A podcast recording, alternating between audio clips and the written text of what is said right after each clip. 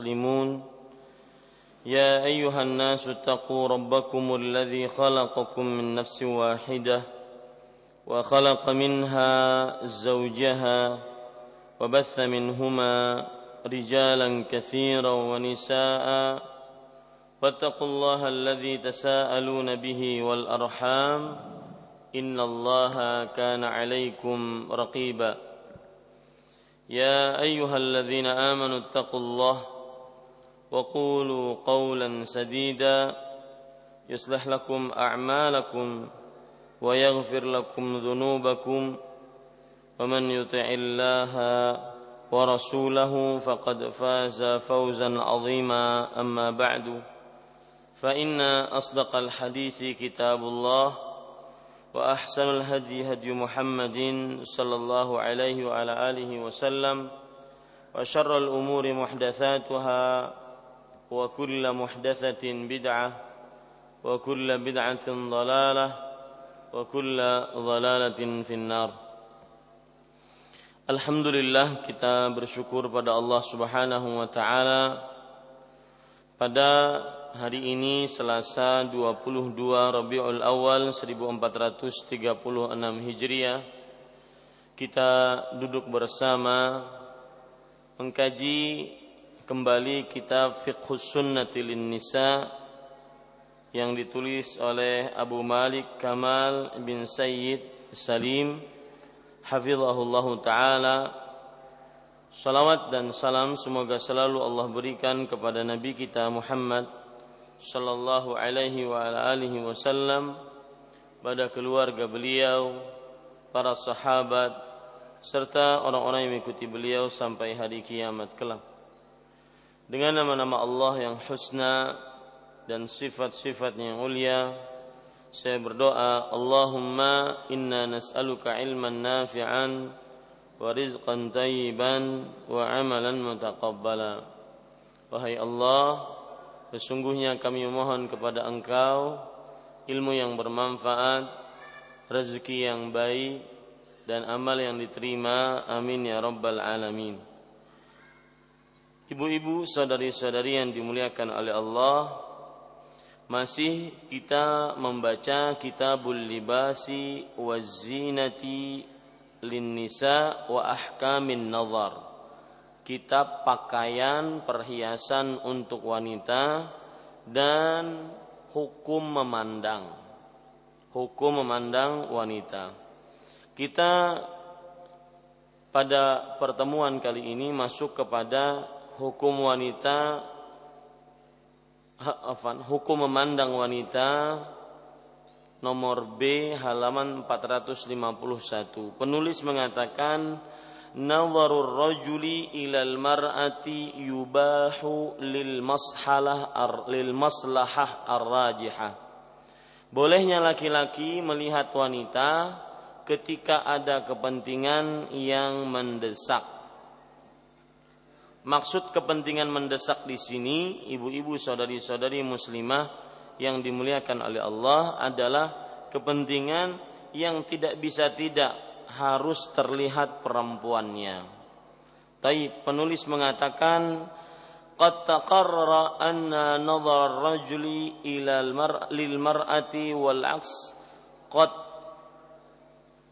hurima li'annahu wasilatun wa ilal fahishah. Telah ditetapkan bahwa laki-laki haram melihat wanita. Dan juga sebaliknya karena merupakan sarana dan menuju menuju perbuatan keji. Di sini kita ambil pelajaran para ulama mempunyai kaidah al-wasail laha hukmul maqasid. Artinya sarana mempunyai hukum tujuan. Sarana mempunyai hukum tujuan. Artinya setiap sarana yang bertujuan kepada tujuan yang halal, yang baik, maka sarana itu pun halal. Setiap sarana yang bertujuan kepada tujuan yang haram, maka sarana itu pun haram. Maka ketika zina diharamkan dalam Islam baik melalui ayat Al-Qur'an atau hadis Rasul sallallahu alaihi wasallam maka pada saat itu semua sarana yang menghantarkan kepada perbuatan zina diharamkan dalam agama Islam. Dalil yang menunjukkan akan hal ini yaitu dalil tentang sarana haram apabila tujuannya haram. Yaitu Allah berfirman dalam Al-Qur'an, "Wala ta'awanu 'alal ismi wal 'udwan." Janganlah kalian tolong menolong di dalam dosa dan permusuhan. Maka tidak boleh kita menolong yang sehingga terjadinya dosa dan permusuhan. Makanya setiap sarana yang diharamkan uh, uh, setiap tujuan yang diharamkan maka saranya sarananya pun haram. Taib kita lanjutkan. Wa ma kana tahrimuhu tahrimal wasaili fa innahu yubahu lil maslah lil maslahatir rajihah Nah ini perhatikan. Ini ada kaidah juga penulis mengatakan sesuatu yang diharamkan karena menjadi sarana yaitu tahrimul wasail dalam kondisi tertentu bisa dibolehkan untuk tujuan kemaslahatan. Ini sebuah kaidah ibu-ibu. Ketika tujuannya haram, maka sarana menuju tujuan itu pun haram. Itu kaidah pertama yang sudah kita bahas. Tetapi kadang tujuannya haram. Maka semua sarana yang menuju kepada tujuan tersebut juga haram. Aslinya seperti itu. Tapi kadang-kadang bisa menjadi boleh, mubah ketika ada kemaslahatan yang dituju. Bukan ada e, bukan ada keharaman yang tuju. Kalau ada kemaslahatan maka boleh. Yang kemungkinan besar akan diperoleh karena kepentingan yang mendesak. Ya. Karena kepentingan yang mendesak. Kemudian setelah itu penulis menyebutkan dalilnya akan hal ini. Jadi yang ingin disampaikan oleh penulis ibu-ibu sadari-sadari muslimah adalah zina haram, maka memandang wanita pun haram. Karena tujuannya haram, maka seluruh sarananya pun haram. Taib. Tetapi sarana yaitu memandang wanita itu haram kalau seandainya tujuannya haram. Sekarang ada maslahat, maka berarti tujuannya menjadi halal ataupun mubah. Ya. Dalilnya wal aslu fi hadha hadithu Ali fi qissati ba'thin Nabi sallallahu alaihi wasallam lahu wali Zubair wali Abi. Dasar hukum masalah ini adalah hadis Ali dalam kisah kisahnya ketika Nabi Muhammad sallallahu alaihi wasallam mengutusnya yaitu mengutus Ali bin Abi Thalib bersama Az-Zubair Kemudian Abu Marthad. Zubair di sini adalah Zubair ibnul Awam. Bersama Az-Zubair. Zubair di sini adalah Zubair bin Awam. Dan Abu Marthad untuk mencari liidrakil mar'ah al-musyrikah. Allati kana ma'aha sahifatu Hatib bin Abi Baltah ilal musyrikin. Untuk mencari seorang wanita musyrik yang membawa surat Hatib bin Abi Baltah kepada kaum musyrikin. Jadi ceritanya ibu, ada seorang sahabat yang bernama Hatib bin Abi Baltah. Hatib bin Abi Baltah radhiyallahu anhu, beliau sahabat Rasulullah, tetapi beliau dengan sebuah kekeliruan, beliau menyurati orang-orang musyrik menyurati orang-orang musyrik.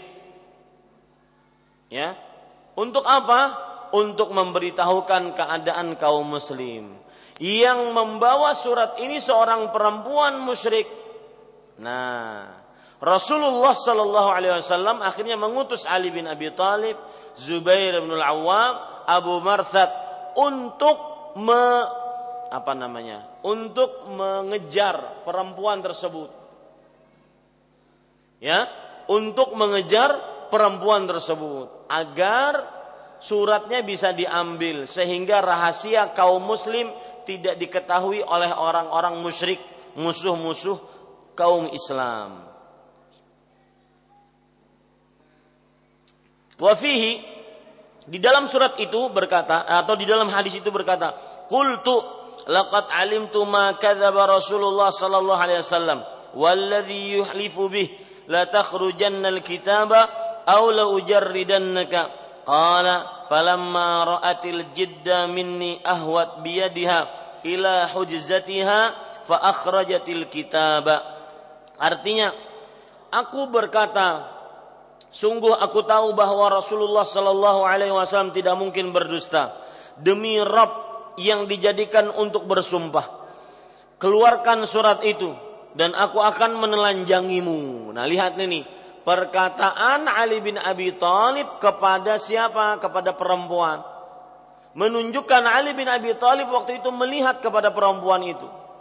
Ya, dia berkata ketika aku melihat kesungguhanku ketika melihat kesungguhanku wanita itu mengarahkan tangannya ke pinggangnya lalu mengeluarkan surat itu intinya asal hukum melihat perempuan haram karena bisa menjadi sarana kepada zina tetapi ketika ada maslahat ada kebaikan yang dituju dari melihat perempuan, maka ini menjadi boleh. Contoh yang lain dalam kehidupan kita sehari-hari, ibu-ibu saudari-saudari, seorang dokter laki-laki jika terpaksa dia melihat kepada perempuan. Kalau seandainya tidak ada cara lain untuk menundukkan pandangan dan harus dilihat karena penyakitnya mungkin ada pada wajah perempuan tersebut. Sedangkan perempuan tersebut memilih dia sebagai dokternya. Maka Bapak Ibu tidak mungkin kita katakan oh pilih yang lain saya tidak menerima pasien perempuan. Nggak mungkin. Nah, ini pada saat ini si dokter tersebut dia dalam keadaan maslahat yang sangat mendesak maka diperbolehkan untuk melihat perempuan pada waktu itu saja. Taib. Kemudian lanjutkan. Qala al-Hafidh fil Fath. Penjelasan dari para ulama. Setelah penulis mengucapkan hadis, maka dijelaskan oleh perkataan para ulama. Al-Hafidh Al-Hafidh di sini maksudnya adalah Al-Hafidh Ibnu Hajar Al-Asqalani rahimahullah. Seorang ulama Islam abad ke-7 Hijriah. Kemudian beliau bermadhab Syafi'i Kemudian beliau aslinya dari Mesir. Ya. Al-Hafidz Ibnu Hajar Al-Asqalani rahimahullah berkata dalam Al-Fatah. Al-Fatah di sini namanya Fathul Bari, sebuah kitab Bu. Namanya Fathul Bari. Fathul Bari adalah kitab syarah Sahih Bukhari. Beliau mengatakan fil hadithi annahu yajuzu an-nadharu ila auratil mar'ati lidzarurati allati la yajidu buddan minan nazari ilaiha. Artinya dalam hadis ini menunjukkan menyatakan bahwa tentang bolehnya melihat aurat wanita karena kondisi darurat yang mengharuskan melihatnya. Kondisi daruratnya tadi apa? Ali bin Abi Thalib mengancam mengancam perempuan itu kalau tidak memberikan surat kepada Ali bin Abi Thalib maka perempuan itu akan ditelanjangi oleh Ali bin Abi Thalib radhiyallahu anhu. Nah, ini ya. Maka perempuan tadi kan mengatakan dalam hadisnya, ketika melihat kesungguhanku, wanita mengarahkan tangannya ke pinggangnya, lalu mengeluarkan surat tersebut. Taib. Wa qultu wa minal mawatin allati yubahu fiha an-nazaru ila al-mar'ah. Saya katakan, saya di sini maksudnya adalah penulis, penulis buku ini yaitu Syekh Abu Malik Kamal bin Sayyid Salim hafizahullah taala saya berkata di antara kondisi-kondisi yang membolehkan seorang melihat wanita adalah sebagai berikut. Silahkan buka halaman 452. Pertama, ketika meminang al-khitbah. Ketika meminang al-khitbah, bukan khutbah, khitbah. Meminang. Bahasa kita melamar. Meminang atau melamar dan ini yang ada dalam Islam.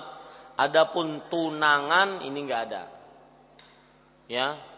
Tunangan nanti setelah tunangan kemudian boleh dipegang, boleh dibawa ke mana-mana seakan sudah jadi istri, cuma tidak bergaul saja. Ini tidak tidak benar ya. Taib, kita lanjutkan. Penulis rahimahullahu taala berkata, "Wa qad ittafaqal ulama'u ala ibahatin nadhari ila al-mar'ah liman arada an yatazawwajaha.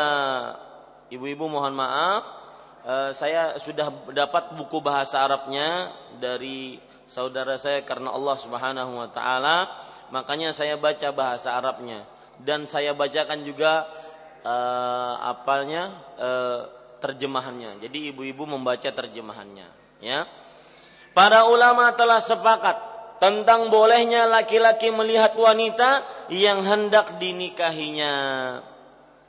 Wal hikmah telah sepakat di sini berarti ibu ijma. Ya, telah sepakat di sini berarti ijma.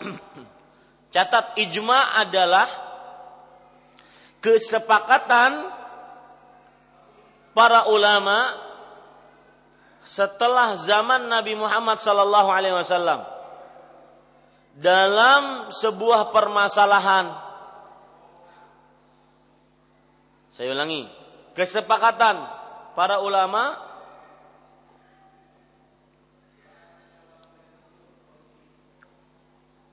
setelah Nabi Muhammad Shallallahu Alaihi Wasallam dalam sebuah permasalahan yang didasari oleh Al-Quran dan Sunnah. Itu namanya ijma.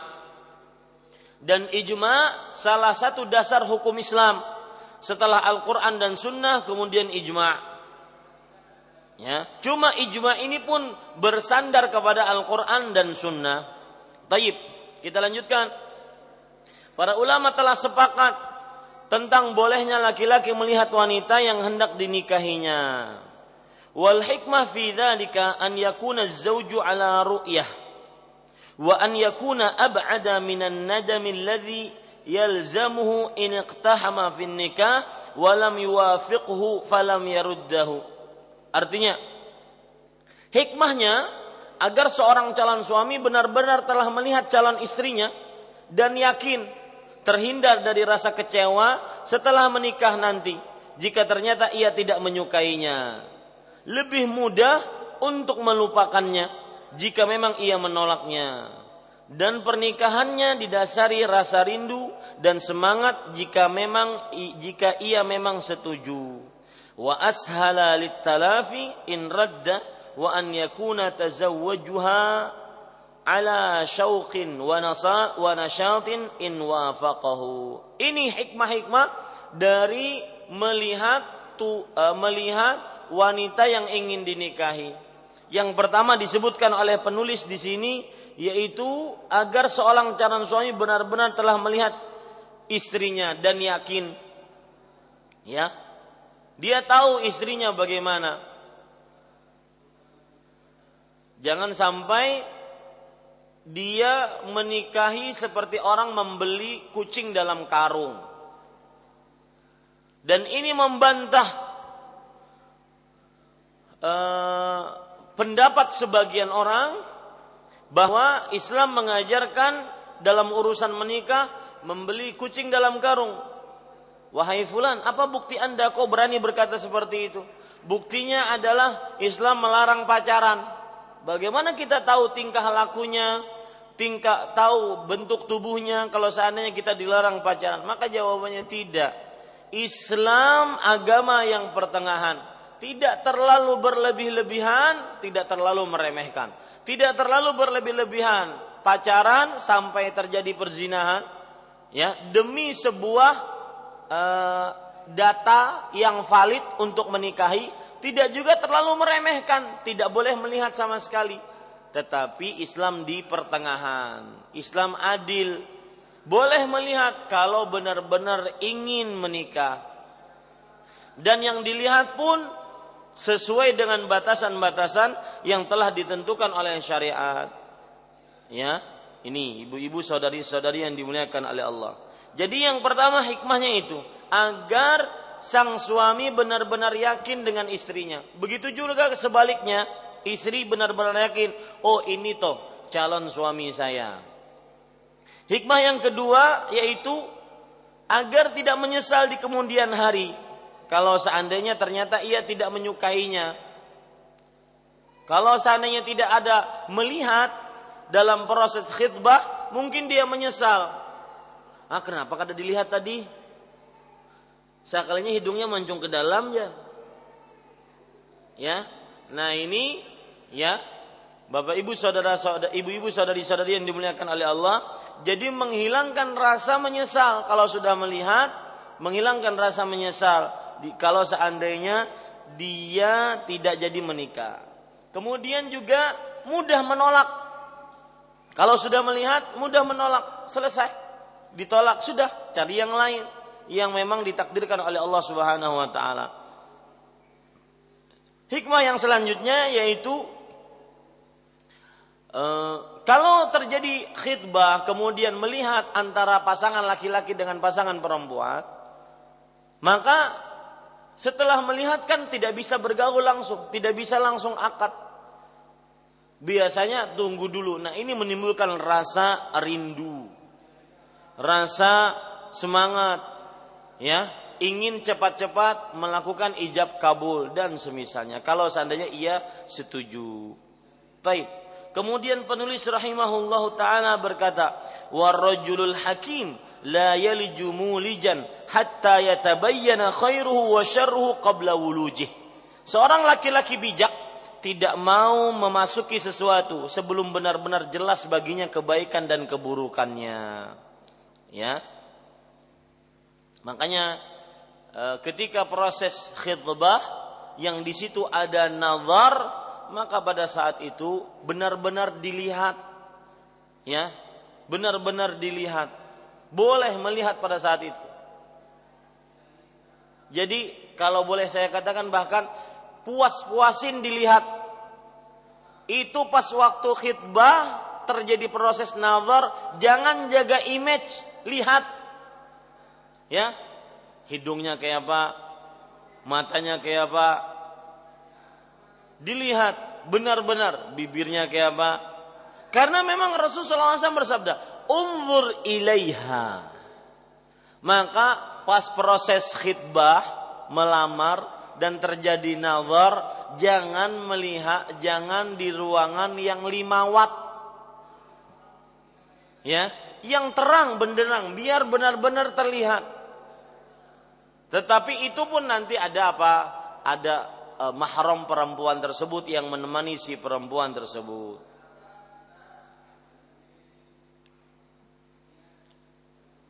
Kemudian penulis rahimahullahu taala mengatakan wa sayati mazidu bayanin li ahkamil khitbah wa adillatin nazar wa hududihi wa dawabitihi fi mawdi'i min hadzal kitab insyaallah.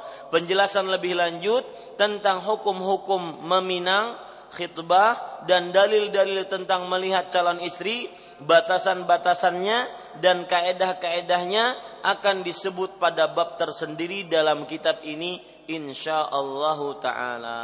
Itu keadaan pertama. Orang boleh seorang lelaki boleh melihat perempuan. Keadaan kedua, an-nadharu lil ilaj sebagaimana yang sudah saya sebut tadi melihat ketika mengobati, melihat perempuan ketika untuk proses pengobatan. Al aslu annahu la yutabbiba al mar'atu illa al mar'ah. Saya ulangi, la yutabbibul mar'ata illa al mar'atu. Artinya, pada dasarnya seorang wanita hanya boleh diobati oleh wanita Lakin la khilafa bainal ulama'i annahu yajuzu lirrajuli an yutabbibal mar'ata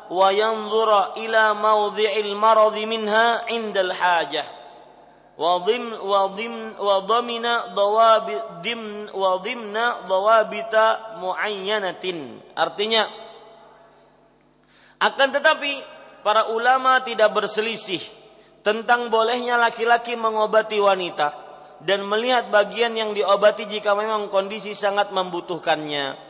Dengan beberapa kaedah tertentu. Wal aslu fi hadha annahu jaza lil mar'atil ajnabiyyah an tu'alij ar-rajula 'inda ad-darurah.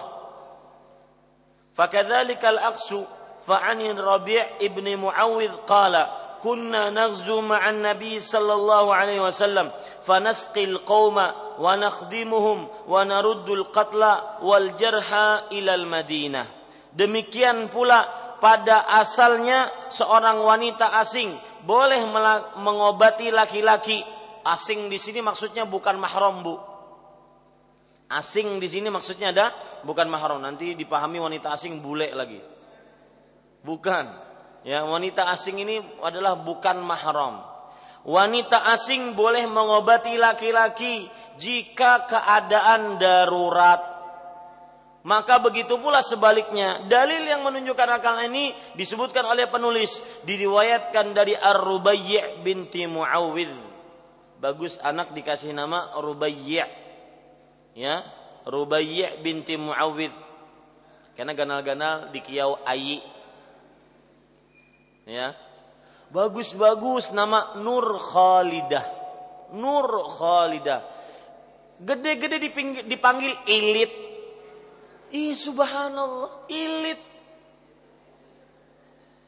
ya bagus-bagus nama Nur Khalidah maka Rubaiyah ini bagus. Ar-Rubaiyah binti Muawid ia berkata, kami pernah berperang bersama Nabi Muhammad sallallahu alaihi wasallam. Kalau ditanya apa kehebatan Rubayyi Ustaz? Biar mungkin bisa dicontoh nanti oleh oleh anak perempuan kami. Maka beliau termasuk orang yang ikut berperang bersama Rasulullah. E, kalau di zaman sekarang e, perawat perempuan ya. Jadi para pejuang-pejuang yang terluka maka diobati oleh Rubayyi ini pada saat itu. Saat itu kami memberi minum orang-orang, melayani mereka dan membawa kembali orang-orang yang gugur dan terluka ke Madinah. Nah ini, ini Rubaiyah namanya ya. Itu dalil menunjukkan bahwasanya seorang wanita boleh mengobati laki-laki yang bukan mahramnya atau sebaliknya. Lakin, nah, namun demikian kata penulis, la yambaghi tawassu'u fi hadzal amr hal ini tidak boleh dibuka lebar-lebar kama huwa musyahad fi hadhil ayyam. Sebagaimana yang terjadi pada zaman kita sekarang ini. Ya? Zaman kita sekarang ini sudah nggak ada batasan. Hati-hati. Zaman kita sekarang ini kadang-kadang perempuannya juga dia masuk kepada tempat dokter laki-laki tanpa mahramnya akhirnya berdua-duaan dengan dengan dokternya. Ini keliru. Zaman kita sekarang ini perempuan juga terkadang yang sakit misalkan di lututnya ya yang sakit lututnya. Ini dibuka semua. Ini dok silahkan periksa. Nah, ini nggak benar ya. Ya di lututnya saja yang dibuka dan tidak dua-dua lututnya kecuali dua-dua lututnya itu itu sakit. Jadi tidak boleh terlalu dibuka lebar-lebar dalam permasalahan ini. Fali jawazi nazari tabibi ila al-mar'ati al-maridah dawabitu dzakaraha ulama wa min dzalik. Bolehnya dokter laki-laki melihat pasien wanita harus memenuhi kaidah-kaidah yang telah disebutkan oleh para ulama di antaranya sebagai berikut. Kaidah-kaidah ini maksudnya Ibu apa? Kaidah itu batasan-batasan. Ya, karena kita baca kitab, maka mohon diperhatikan kitabnya. Kaidah-kaidah itu namanya batasan-batasan. Ya, batasan-batasan bolehnya seorang lelaki dokter lelaki mengobati perempuan yang bukan mahramnya ataupun sebaliknya apa? Lihat ini. Satu, yushtaratu taqdimu tabibati fi mu'alajatil mar'ah ala tabibi idza wujidat. Disyaratkan mencari dokter wanita terlebih dahulu untuk mengobati pasien wanita jika ada ya wa khasatan idza kana al-kashfu fi mawatinil aurah al-mughalladhah. Nah, lihat ini baik-baik terutama atau khususnya jika harus membuka aurat yang berat seperti kubul dan dubur. Maka ini berusaha semaksimal mungkin sebelum pergi ke dokter laki-laki hendaknya dia mencari semaksimal mungkin dokter perempuan. Ya. Fa illam jadi tabibatun aw lam yumkinil ilaiha fahina idzin takunu darurah. Artinya jika dokter wanita tidak dapati atau tidak memungkinkan untuk membawanya kepada dokter wanita tersebut seperti dokter wanitanya ke luar negeri atau di luar negeri, dokter wanitanya di luar daerah yang sangat jauh, maka tidak memungkinkan untuk membawanya, maka saat itulah disebut keadaan darurat. Darurat di sini, Bu, tulis terpaksa. Karena kadang-kadang kalau kita lihat dalam kamus bahasa Indonesia, kamus besar bahasa Indonesia, darurat itu sebentar. Darurat itu sebagai e, kalau kita lihat dalam kamus besar bahasa Indonesia artinya adalah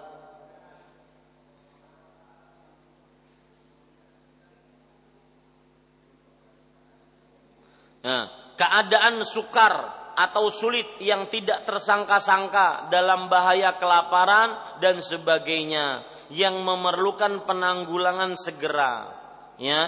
Yang benar itu dah bukan dalam keadaan darurat lebih baik dalam keadaan terpaksa. Dalam keadaan terpaksa.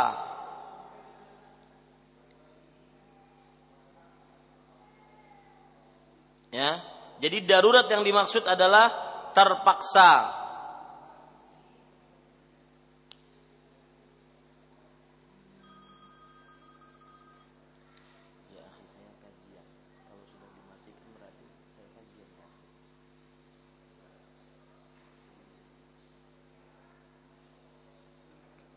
Terpaksa.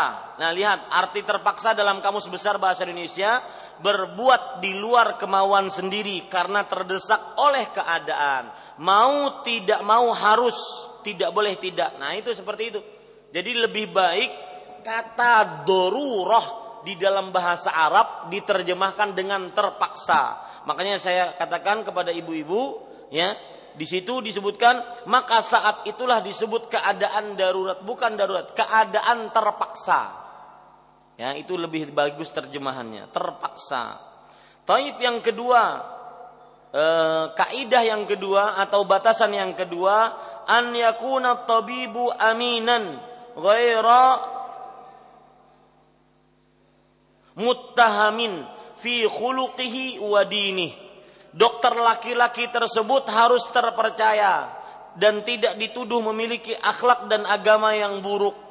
Nah, berarti kita harus investigasi sebelumnya, harus meneliti sebelumnya tentang dokter laki-laki yang akan kita datangi ini. Kalau sudah dalam keadaan terpaksa harus dia amin terpercaya.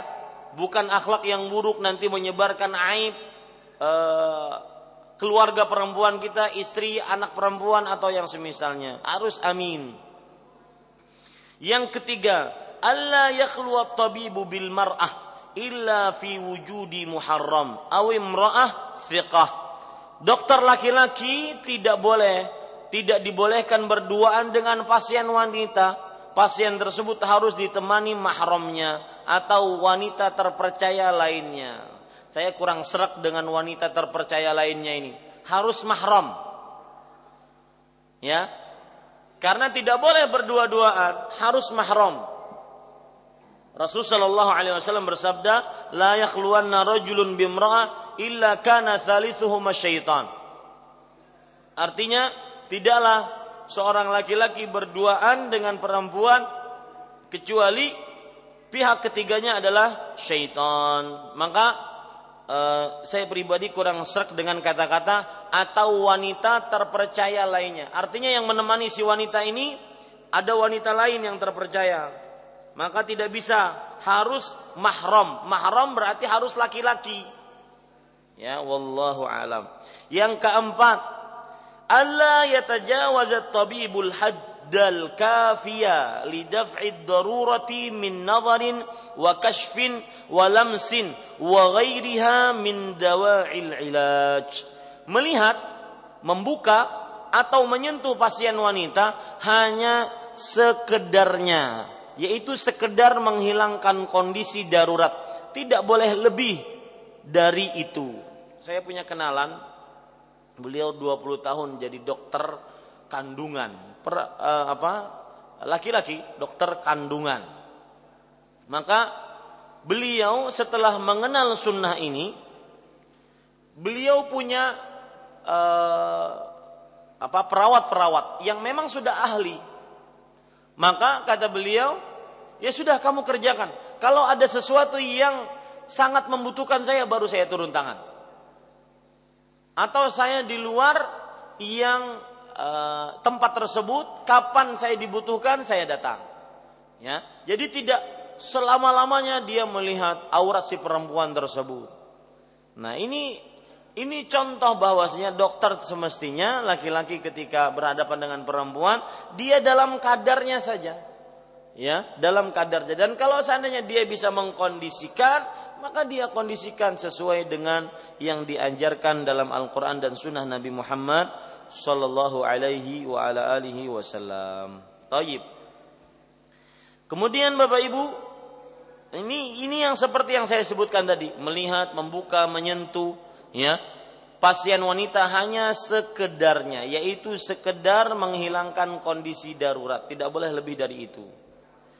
Wa alaihi indal kashf المرأة mar'ati an yastura jami'a ma la yahtaju ila nadhari ila ilaihi min jismiha wa yaktafi faqat bin nadhari ila ilaj. Artinya beliau mengatakan seluruh anggota tubuh selain yang diobati harus ditutup rapat dan cukup dengan melihat bagian yang diobati saja. Ya, ini perlu juga tolong menolong dengan dokter laki-laki atau dokter lawan jenisnya. Si pasiennya jangan seke, jangan e, membuka se, sebuka-bukanya, si dokternya juga membuka secukupnya yang ingin menjadi bagian yang ingin diobati saja. Wallahu a'lam. Yang kelima yang terakhir antakunal hajah ilal ilaj masatan kamaradhin aw waja'in la yuh, la yahtamil aw hazalin yukhsha minhu. Amma idza lam yakun maradun aw darurah lil mudawa fala yajuzu qat'an. Artinya kondisi benar-benar darurat benar-benar terpaksa. Ya Jangan sampai penyakit-penyakit ringan dibawa ke dokter yang lain jenis. Seperti penyakit rasa sakit yang jelas atau khawatir menjadi kurus au hazi, hazalin yukhsha minhu. Adapun jika berupa jika bukan berupa penyakit atau tidak dalam keadaan terpaksa, maka jelas tidak dibolehkan melihatnya. Misalnya sekedar untuk menjaga kesehatan, ya kallati tata'ayanu 'inda tabib li tahsini sihhatiha aw li takhfifi wazniha atau mengurangi berat bedak berat badan aw li tajmili jismiha atau memperindah tubuhnya. Fa inna hadza laisa bimaudhi hajah. Karena hal-hal ini tidak termasuk kebutuhan yang sangat mendesak. Jadi harus penyakit yang diobati tersebut harus benar-benar terpaksa dan mendesak. Kalau tidak diobati mati misalkan. Ya.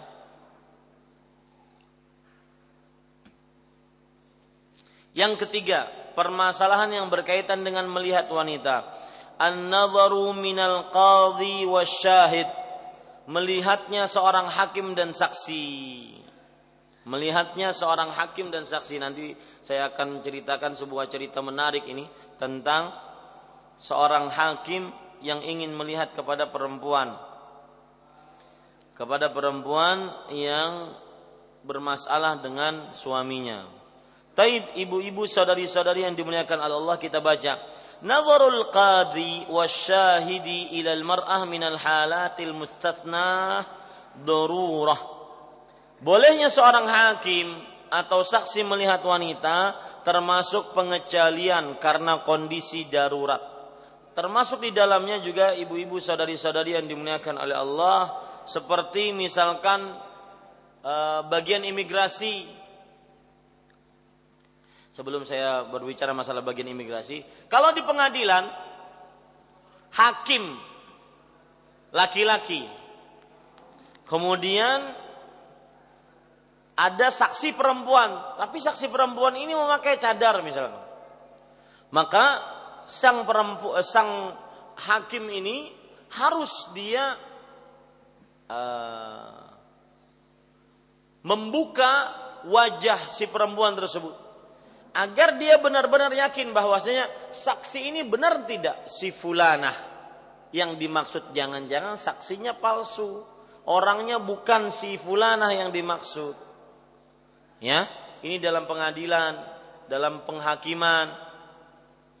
Benar enggak yang saksi ataupun yang terdakwa ataupun yang eh, terduga ini orang yang dimaksud? Jangan-jangan itu adalah eh, sebagai saksi palsu. Ya ini ibu-ibu saudari-saudari yang dimuliakan oleh Allah Subhanahu wa taala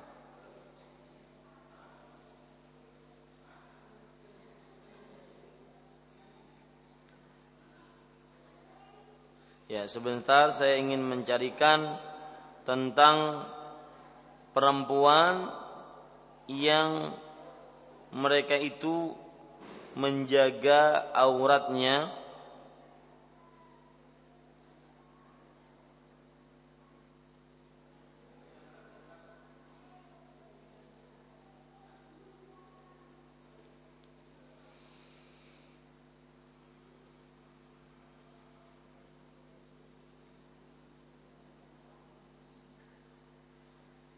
Sebentar ibu-ibu. Ada cerita menarik tentang seorang uh, suami yang sangat menjaga aurat istrinya dan dia mengatakan uh, wajah adalah aurat bagi si sang istri. Coba perhatikan ceritanya disebutkan dalam kitab Al-Bidayah wan Nihayah Imam Ibnu Katsir rahimahullah taala bercerita tentang kejadian menarik pada tahun mi'atain wa sittin wa thamanin 286 Beliau mengatakan wa min ajaibi ma waqa'a min al fi hadhihi sanah termasuk kejadian-kejadian yang ajaib yang terjadi pada tahun ini 286 adalah annam ra'atan taqaddamat ila qadir rai bahwasanya seorang perempuan dia mengadu kepada seorang hakim di daerah Rai. Hakim daerah Rai. Rai itu namanya daerah ya. Fadda'at ala zawjiha bi sadaqiha 500 dinar. Wanita ini mengadukan suaminya bahwa suaminya belum memberikan maharnya sebesar 500 dinar. Mungkin ketika menikah sang suami kredit maharnya. Ya, boleh nggak ngeredit mahar? Boleh. Ya, kredit maharnya. Nah, sang istri setelah lama menunggu belum dibayar-bayar. Sisanya masih 500 dinar belum bayar. Fa'angkarohu maka sang suami pun mengingkari tuduhan istri kepadanya. Fajaat bibayinatin tashhadu laha bihi. Maka sang istri menunjukkan bukti bahwasanya memang sang suami belum bayar, tapi tetap diingkari oleh sang suami. Faqalu maka hakim berkata, "Nuridu an tusfira lana an wajhiha hatta na'lama annaha zauja amla." Kata para hakim, kami ingin istrimu ini buka cadarnya. Sampai kami mengetahui dia benar-benar istrimu atau bukan. Jangan-jangan dia adalah hanya wanita yang mengaku-ngaku sebagai istrimu. Falamma sammamu ala dhalik. Qala zauj. Ketika para hakim benar-benar ingin berhasrat membuka wajah eh, membuka penutup wajah dari sang istri, sang suami mengatakan, "La taf'alu hiya sadiqatun fima tadda'i." Jangan kalian buka wajah itu. Sudah anggap saja dia menang dalam kasus ini. Anggap saja dia menang dalam kasus ini. Nah, ini menunjukkan masalah hakim dan saksi Bapak Ibu saudara-saudari yang dimuliakan oleh Allah Subhanahu wa taala, boleh ini keadaan terpaksa seorang melihat saksi, seorang melihat terdakwa ataupun tersangka dan semisalnya. Faqarra bimadda'at liyasuna zaujatahu 'anil nazari ila wajhiha. Maka akhirnya sang suami me menyatakan apa yang dituduhkan oleh sang istri benar aja deh agar wajahnya sang istri tidak terlihat oleh laki-laki yang lain selain dirinya. Nah, ini menunjukkan bagaimana seorang suami semestinya punya rasa perhatian cemburu seperti itu kepada eh, atau tentang istrinya. Faqalatil mar'atu hina 'arafat dzalika minhu. Maka sang istri ketika mengetahui kejadian seperti itu wa annahu innama aqarra liyasuna wajha 'anil nazar dan bahwasanya sang suami mengakui dan membenarkan tuduhan istrinya dia belum bayar mahar 500 dinar ya karena agar terjaga wajah sang istri qala huwa fi hillin min sadaki alaihi fid dunya wal akhirah. Kata sang sang istri, kalau begitu sudah aku pun menghalalkan 500 dinar sudah enggak usah bayar aja. Nah, ini cerita menarik kata Imam Al-Qadhi yuktabu hadza fi makarimil akhlaq. Ini harus ditulis dalam cerita akhlak-akhlak yang mulia. Nah, intinya ibu-ibu saudari-saudari boleh dalam keadaan pengadilan persaksian melihat lawan jenis karena sebuah keperluan yang mendesak. Yang keempat sekarang An-nadharu lil muamalah wa kal bai'i wasyira. Melihat ketika melakukan muamalah seperti ketika bertransaksi jual beli. Nah, sebelum masalah imig, eh, sebelum masalah empat saya ingin bercerita tentang imigrasi. Masuk di dalamnya adalah kesaksian tentang imigrasi. Misalkan si perempuan membawa paspor, sedangkan perempuannya pakai cadar, maka petugas imigrasi demi keselamatan dan keamanan dia terpaksa melihat wajah perempuan tersebut sama atau tidak sama. Ya, kalau di Indonesia kadang-kadang jarang untuk disediakan tempat seorang perempuan masuk ke dalam kamar. Di kamar tersebut ada wanita juga yang mencocokkan paspornya samakah dengan si pembawa paspor tersebut. Ya kalau di Arab Saudi ada yang seperti itu. Jadi ada uh, tempat khusus yang disediakan oleh pihak imigrasi untuk mencocokkan wajah dengan foto yang ada di paspor. Wallahu alam dan biasanya wanita-wanita yang menjaga di Arab Saudi ya orangnya besar-besar. Kata istri sih begitu. Besar-besar. Ya mungkin agar takut yang di yang di ini. Taib. Bapak Ibu saudara-saudari yang dimuliakan oleh Allah.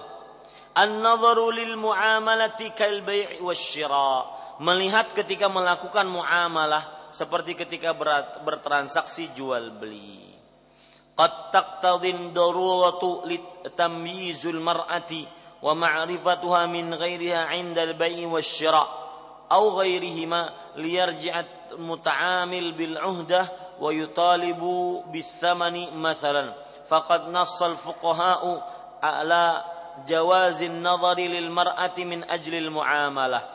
Keadaan darurat kadang terjadi untuk membedakan dan mengenali wanita ketika melakukan transaksi jual beli. Atau yang lainnya karena mungkin si pembeli eh, harus diketahui wanitanya ini siapa orangnya ya. Maka harus terlihat pada saat itu dalam keadaan terpaksa. Dan mengenali wanita ketika melakukan transaksi jual beli atau yang lainnya. Transaksi sewa menyewa, transaksi e, berbagai macam transaksi, hutang piutang, ya. Itu maksudnya yang lainnya agar pihak yang melakukan transaksi misalnya dapat menagih janji dan meminta harga tawar menawar. Ya. Para ahli fikih telah menyebutkan bolehnya melihat wanita ketika melakukan muamalah. Jadi boleh ketika melakukan muamalah, ini siapa si pembelinya, siapa si penjualnya, siapa si yang berhutangnya, siapa yang menyewanya dan semisalnya. Boleh. Al-Imam qala An-Nawawi rahimahullah wa yajuzu lirrajuli an yanzura ila wajhil mar'ah al-ajnabiyyah 'inda asy-syahadah wa 'inda al-bai' minha wasyira' yajuzu laha an tanzura ila wajhihi kadzalik. Imam Nawawi rahimahullahu taala berkata, seorang lelaki boleh melihat wajah wanita asing ketika menjadi saksi dan ketika ingat wanita asing ini sekali lagi wanita yang bukan mahram. Ya, bukan wanita bule bukan. Wanita yang bukan mahram ketika menjadi saksi dan ketika melakukan jual beli dan wanita pun boleh melihat wajah laki-laki dalam hal yang sama wajah laki-laki yang bukan mahramnya ya ini Bapak Ibu saudara-saudari yang dimuliakan oleh Allah Subhanahu wa taala.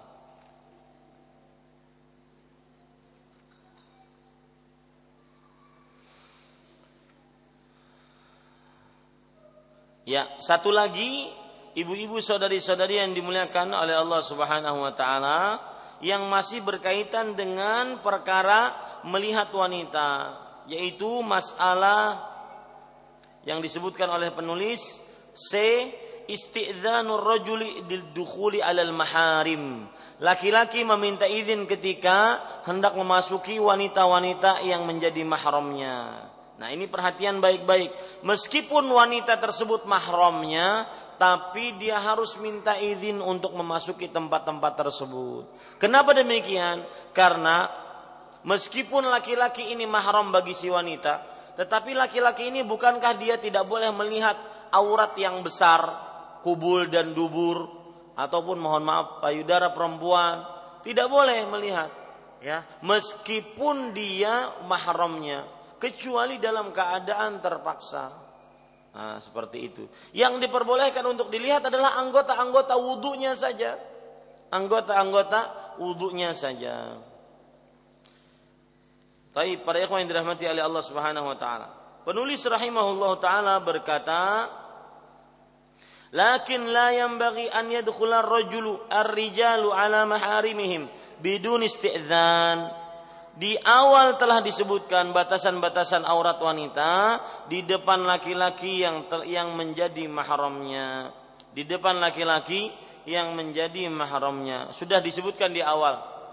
Ya, batasan-batasan wanita di depan uh, depan laki-laki yang menjadi mahramnya. Mahramnya itu sudah kita sebutkan sekitar ada uh, eh, 12 laki-laki yang merupakan mahram bagi perempuan. Dan batasan-batasan yang boleh terlihat apa saja seperti yang sudah saya sebutkan anggota-anggota wudhu kecuali suami suami boleh melihat apa saja.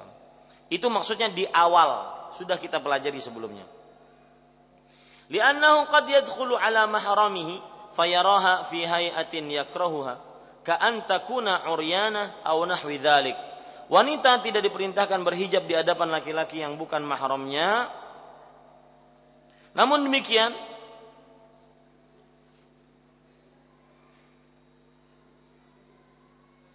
Ya, wa annal mar'ata la tu'maru bil hijab amama haula'il maharim. Wanita tidak diperintahkan berhijab di hadapan laki-laki yang menjadi mahramnya. Jadi boleh dia buka hijabnya, dia boleh buka uh, jilbabnya, yang boleh kelihatan dari anggota-anggota wudhunya saja. Namun demikian, seorang lelaki hendaknya tidak masuk menemui wanita yang menjadi mahramnya tanpa minta izin terlebih dahulu. Karena mungkin, dan ini pengecualian suami ya, pengecualian suami. Karena mungkin saja ia masuk menemui mahramnya itu ketika ia tengah berada dalam keadaan yang tidak diinginkan. Misalnya dalam keadaan telanjang atau yang sejenisnya. Nah, ini tidak diperbolehkan harus dengan izin. Kemudian penulis menyebutkan dalil seperti kebiasaan beliau. Dalilnya apa? Fa'an al-qamata rahimahullahu taala qal jaa rajulun ila Abdullah ibn Abba ibn Mas'ud radhiyallahu anhu فقال أستأذن على أمي قال ما على كل أحيانها تحب أن تراها Perhatikan diriwayatkan dari Al-Qamah Al-Qamah ini murid terdekat dari Abdullah bin Mas'ud. Al-Qamah murid terdekat dari Abdullah bin Mas'ud. Diriwayatkan dari Al-Qamah, ia berkata, pernah seorang lelaki mendatangi Abdullah bin Mas'ud radhiyallahu anhu. Lalu ia berkata, apakah aku harus meminta izin ketika hendak menemui ibuku? Abdullah bin Mas'ud mengatakan, menjawab, tidak setiap keadaannya boleh engkau lihat. Nah, di sini ingin saya tegaskan sedikit ibu-ibu, saudari-saudari muslimah yang dirahmati oleh Allah. Seorang anak lelaki berdasarkan riwayat ini diharamkan untuk memandikan mayat ibunya. Ya, seorang ibu juga diharamkan untuk memandikan anak laki-lakinya yang sudah balik karena masalah ini. Ya. Meskipun mereka mahram, mahram banget anak, ibu, akan tetapi tidak boleh melihat aurat besarnya sebagaimana yang difatwakan oleh Abdullah bin Mas'ud radhiyallahu anhu pada saat ini.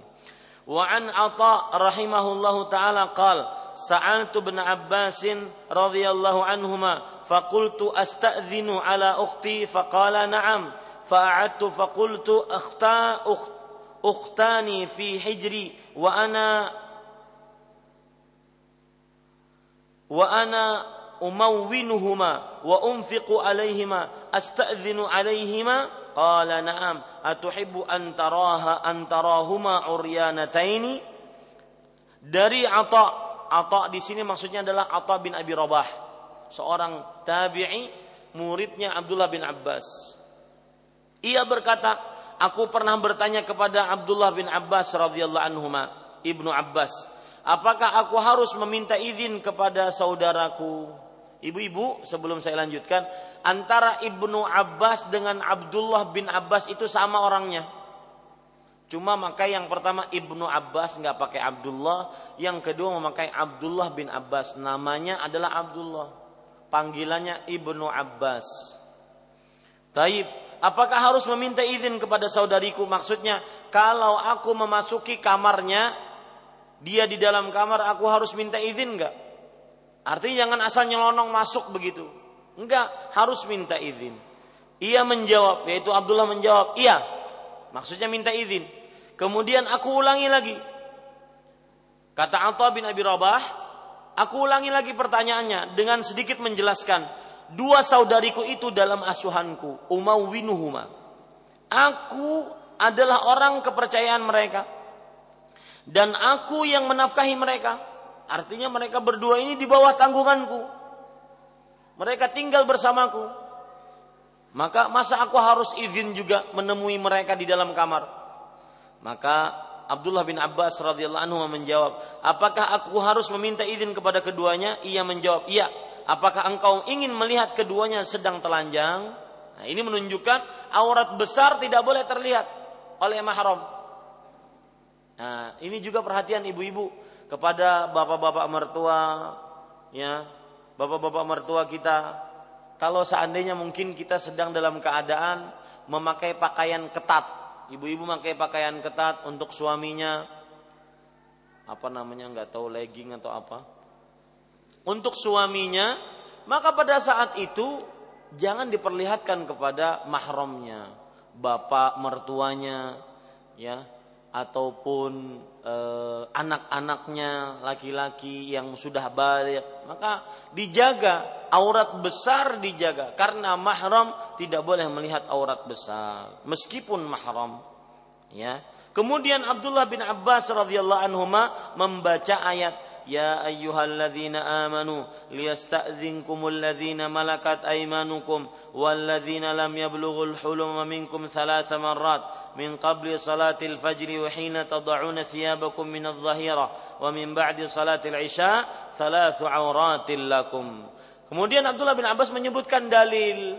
Nah, semestinya kita mencontoh para sahabat. Semua hukum dikembalikan kepada dalil. Dalilnya bahwa seorang mahram tidak diperbolehkan melihat aurat besar mahramnya adalah surat An-Nur ayat 58. Wahai orang-orang yang beriman, hendaklah budak-budak atau laki-laki dan dan wanita yang kamu miliki dan orang-orang yang belum balik di antara kalian meminta izin kepadamu tiga kali dalam satu hari Minta izin ini maksudnya kalau ingin memasuki sebuah tempat, memasuki kamar yang di sana ada mahram, yang di sana ada wanita, yaitu sebelum sholat subuh.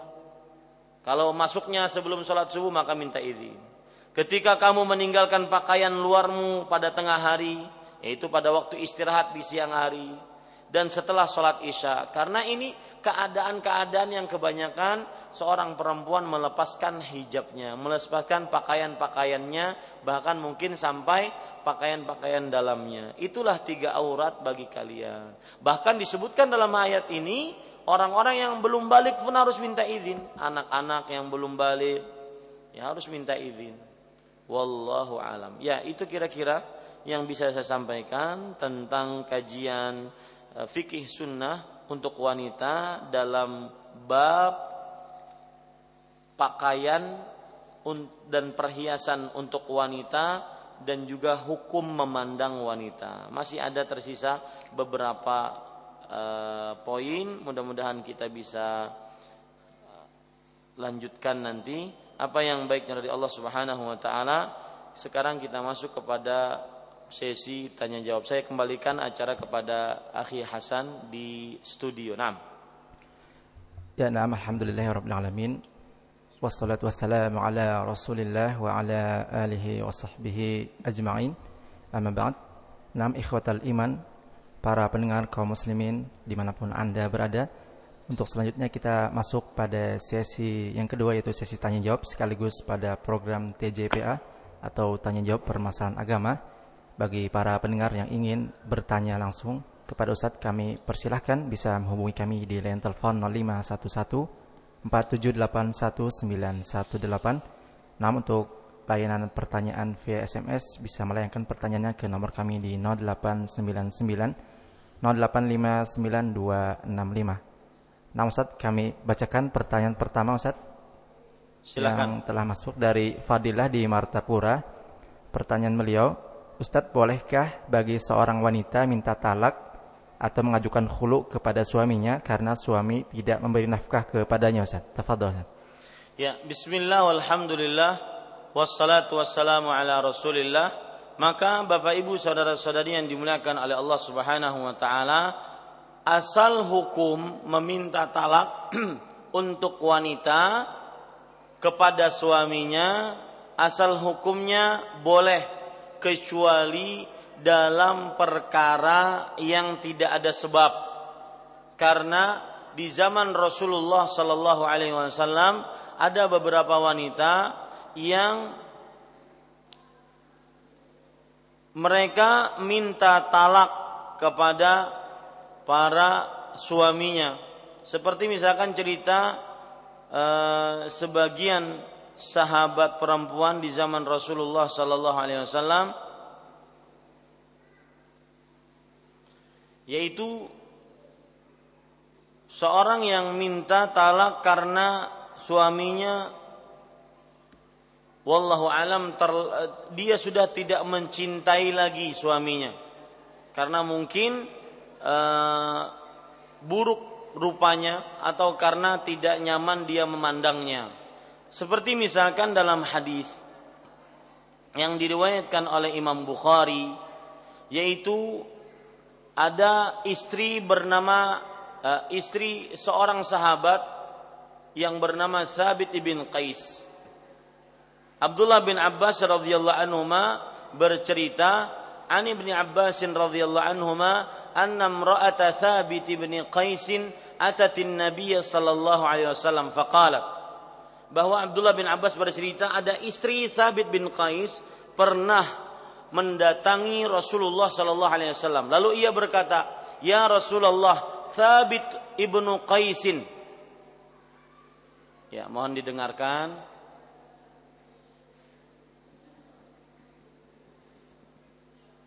Ya, pengajian belum selesai.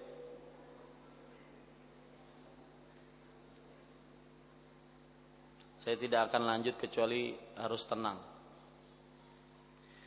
Ya Rasulullah Thabit ibnu Qais ma a'tibu alaihi fi khuluqin waladin.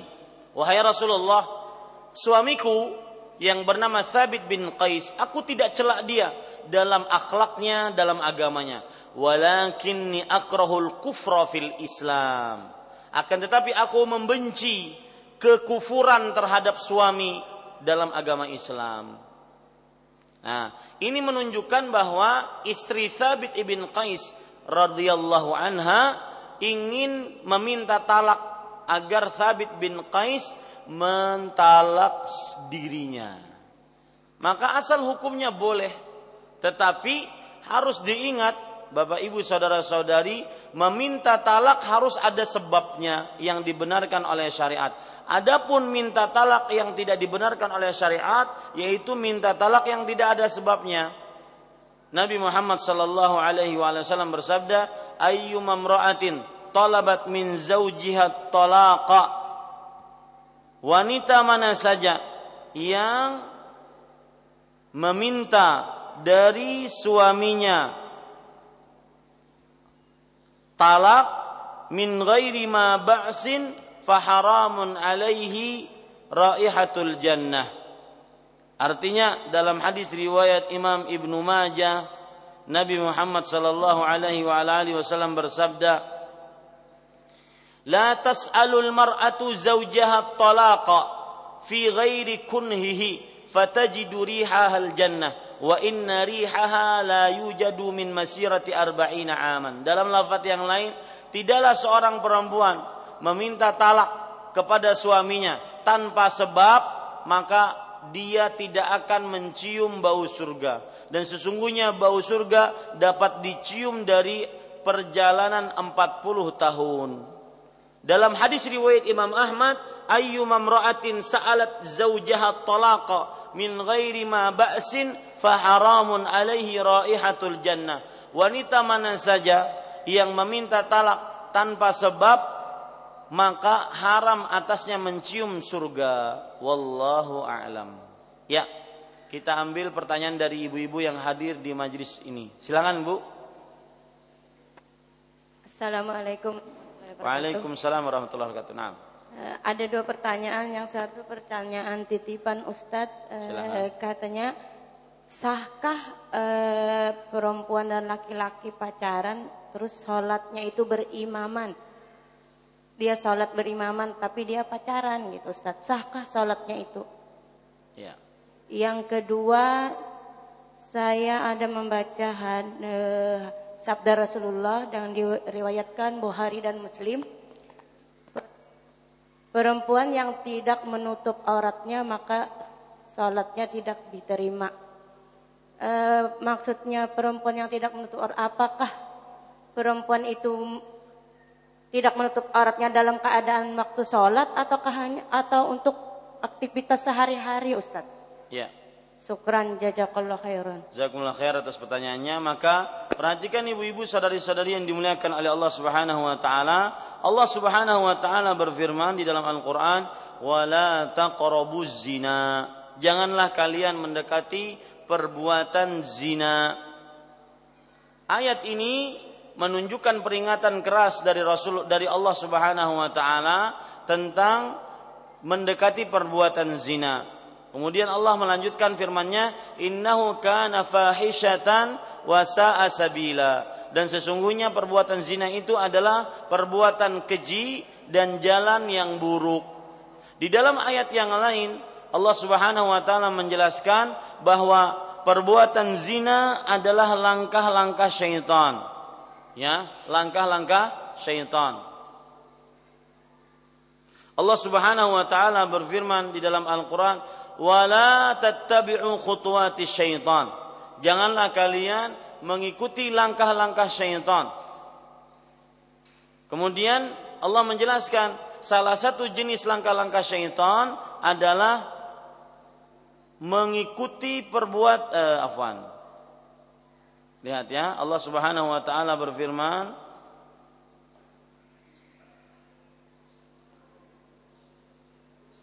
di dalam Al-Qur'an wala tattabi'u khutuwati syaitan innahu lakum aduwwum mubin. Janganlah kalian mengikuti langkah-langkah syaitan, sesungguhnya syaitan itu bagi kalian adalah musuh yang nyata. Kemudian lanjutan ayat tersebut innama ya'murukum bisu wal fahsya wa an taqulu 'ala Allah ma la ta'lamun. Sesungguhnya syaitan memerintahkan kalian untuk berbuat buruk dan perbuatan keji yaitu zina. Ini disebutkan oleh Allah dalam surah Al-Baqarah ayat 168 sampai 169. Nah, ini menunjukkan pacaran haram. Kenapa? Karena dia dilarang oleh Allah. Dia adalah sarana untuk mendekatkan diri kepada perbuatan zina sarana untuk mengikuti langkah-langkah syaitan. Nah, kalau ditanya pacar orang yang pacaran, kemudian sholatnya berimaman, apakah sah? Maka jawabannya sholatnya sah. Ya, tidak ada hubungan antara hukum pacaran dengan hukum sholat berimaman. Ya, pacarannya berdosa dan sholatnya sah, agar asalkan sholatnya tersebut ya dia melengkapi rukun dan kewajiban sholatnya. Wallahu a'lam. Kemudian ibu tadi bertanyaan tentang Rasul Shallallahu Alaihi Wasallam bersabda, la salata lil mar'atil haid bi ghairi khimar. Artinya tidak sah salat seseorang bagi wanita yang sudah haid kecuali dengan menutup kepalanya, menutup auratnya. Maksudnya seorang wanita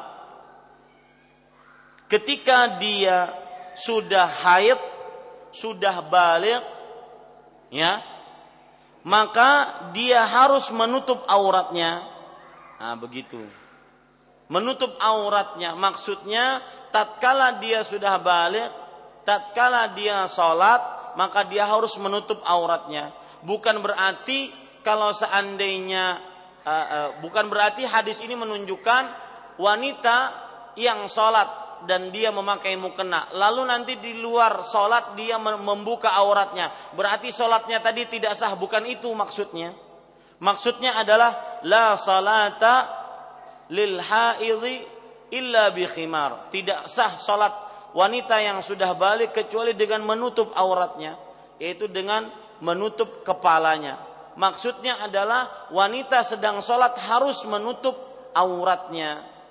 Bukan berarti wanita tidak sah sholatnya kalau dia membuka auratnya di luar sholat. Bukan, bukan itu maksudnya ibu. Ya, mudah-mudahan bisa dipahami jawaban saya. Wallahu a'lam. Silakan Hasan. Ya, naam Ustaz, syukran jazakallah khairan wa barakallah fiik atas jawabannya. Naam, para pendengar radio Gema Madinah di mana pun Anda berada kami masih membuka kesempatan kepada para pendengar yang ingin bertanya langsung kepada Ustaz kami persilahkan. Nam sudah ada penelpon yang masuk. Halo, assalamualaikum. Waalaikumsalam. Dari ibu siapa di mana? Ini dari hamba Allah mau tanya kepada Ustadz di luar kena Ustadz. Silakan. Ya, ini Ustadz ada keluarga yang mengadopsi anak, tapi anak itu laki-laki dari orang tuanya sendiri yang adopsi dia nggak bisa nyusui, nggak bisa ngasihkan air susu. Anu dari keluarga laki-laki ataupun perempuannya nggak ada kesempatan untuk nyusui. Jadi gimana ini Ustaz untuk masalah hukum agama? Tolong anu Ustaz jawab seandainya bisa dari keluarga bapaknya apakah bisa itu dianukan air susunya karena dari ibunya sendiri air susu itu gak ada. Ya. nanti kalau seandainya sudah besar gimana proses Ya. ibaratnya ya. Assalamualaikum warahmatullahi wabarakatuh. Waalaikumsalam warahmatullahi wabarakatuh. Ini masalah eh, menyusui. Seorang ibu mempunyai anak dan dia tidak mempunyai air susu untuk menyusui anaknya. Bolehkah dia susukan kepada keluarganya yang lain? Boleh, sangat diperbolehkan menyusukan kepada keluarganya yang lain. Entah itu mungkin keluarganya yang lain, misalkan eh, saudari-saudarinya, yang berarti itu adalah eh, bibi-bibi dari si anak tersebut. Boleh, yang mana kalau seandainya dia susukan kepada bibi-bibinya maka seluruh keponakan-keponakan ya yang berarti sepupu dari si anak tersebut eh, mahram karena dia menjadi saudara sepesusuan. Jadi dalam agama Islam diperbolehkan untuk menyusukan anak kepada orang lain yang disebut dengan hukum radhaah yaitu hukum menyusui. Wallahu a'lam. Silahkan dari Radio Gema Madinah kembali. Naam. Ya, naam syukran jazakallah khairan wa barakallahu fiik atas jawaban Ustaz. Untuk pertanyaan selanjutnya akan kami ambil via SMS dari Ibu Maya. Pertanyaannya, Ustadz, apakah sah atau tidak pernikahan yang walinya diwakilkan kepada wali hakim? Si bapak, si wanita hanya mendengar melalui telepon karena jarak yang jauh seperti TKW yang dinikahi pria di Saudi Arabia, Ustaz. Tafadhol. Bismillah, alhamdulillah. Pernikahan ini asal hukumnya sah, akan tetapi sebagian ulama kontemporer seperti uh, ulama-ulama yang sudah meninggal dari imam-imam yang ada seperti Imam Ibnu Baz, kemudian yang lain-lainnya, mereka memakruhkan karena ditakutkan ada uh, ada semacam pemalsuan nama atau pemalsuan suara dan semisalnya. Karena pernikahan berkaitan dengan kemaluan. Pernikahan berkaitan dengan kemaluan. Jadi me, saya anjurkan untuk e, tenaga kerja wanita jika ingin menikah maka dia harus mendatangkan wali yang benar-benar menjadikan wali tersebut bisa melihat langsung kepada akad ataupun bisa menikahkan tersebut menikahkan anak perempuannya dengan mempelai laki-laki. Nah, tetapi jika terjadi maka hukumnya sah tetapi lebih baik dijauhi wallahu a'lam. Silahkan ibu-ibu di sini. Assalamualaikum warahmatullahi wabarakatuh. Waalaikumsalam warahmatullahi wabarakatuh. Ustadz, uh, Afwan, Ana belum paham ya yang masalah poin kedua ya yang ketika yang ketika mengobati itu di situ kan ada yang uh, dokter laki-laki tersebut harus ter, terpercaya dan tidak dituduh memiliki ahlak dan agama yang buruk. Maksudnya ini apakah dokter laki-laki yang non muslim Ustaz? Uh, ibu-ibu saudari-saudari yang dimuliakan oleh Allah, kalau seandainya kita membicarakan apakah boleh apakah pertanyaannya mungkin dirubah saja Ibu, apakah boleh berobat kepada dokter laki-laki bagi perempuan muslimah kepada dokter kafir? ya yang bukan muslim. Maka jawabannya dilihat. Kalau seandainya dokter-dokter lelaki tersebut dengan syarat-syarat yang sudah kita sebutkan tidak ada muslim dan yang ada hanya kafir dan itu hanya dalam keadaan sangat terpaksa dengan dan mengumpulkan syarat-syarat tersebut maka wallah alam itu pun diperbolehkan. Termasuk di dalamnya pembicaraan masalah bahwa dokter tersebut harus terpercaya. Terpercaya di sini maksudnya dia adalah amanah kemudian tidak berkhianat ya meskipun dia mungkin adalah orang-orang yang kafir. Ya wallahu alam. Tetapi tentunya dokter laki-laki yang muslim lebih utama dibandingkan dokter laki-laki yang kafir karena kita lebih tenang dengan eh, aga, yang seagama dibandingkan yang tidak seagama. Wallahu alam. Nah kalau misalnya kita ke dokter laki-laki itu kan harus diteman dengan mahram Ustaz ya. Kalau misalnya mahram kita ada uzur gitu Ustaz, terus kita uh, datang harus apa namanya pas jamnya kontrol terus di dalam ruangan itu cuma ada kita dokter laki-laki dan uh, ya apa susternya gitu Ustaz itu berarti tidak dibolehkan juga ya Ustaz ya? Tidak diperbolehkan asal hukumnya kecuali dalam keadaan sangat darurat. Misalkan sudah mau brojol. Kenapa nggak mau ke dokter tersebut? Hadangi anu laki ulun lagi begawi. Kan tidak mungkin. Maka di sini ada hukum darurat, hukum terpaksa. Ad-daruratu tubihul mahdhurat. Ya. Hal yang terpaksa mengharus membolehkan hal-hal yang diharamkan. Kalau terpaksa maka tidak mengapa. Tetapi kalau tidak terpaksa dalam artian masih ada mahram yang lain, masih kita bisa menunggu mahram tersebut, maka jangan bermudah-mudah di dalam pergi kepada dokter laki-laki yang tidak pakai mahram. Wallahu alam. Di sini ada pertanyaan. Assalamualaikum Waalaikumsalam warahmatullah. Saya seorang tukang urut atau pak urutan. Kebanyakan atau sebagian pasien saya wanita yang kena stroke saya diminta bantuan untuk ma'urut tapi syarat saya ada mahram menyaksikan bagaimana sikap saya tersebut. Maka jawabannya kalau seandainya masih terpaksa baru silahkan ma'urut perempuan. Terpaksa, tidak ada yang lain. Terpaksa. Ya, tidak ada so, uh, apa tukang urut perempuan, maka diperbolehkan. Ya, Kalaupun terpaksa uh, dan kalau sudah terpenuhi keadaan terpaksanya ini, maka itu pun harus dengan mahram. Wallahu alam. Jadi tukang urut ini yang bertanya ini jangan seasalnya menerima, ya. Harus bertanya sebelumnya atau pergi kalau seandainya ada tuka, uh, pasiennya perempuan maka dia katakan tuh di sana tukang urut perempuan.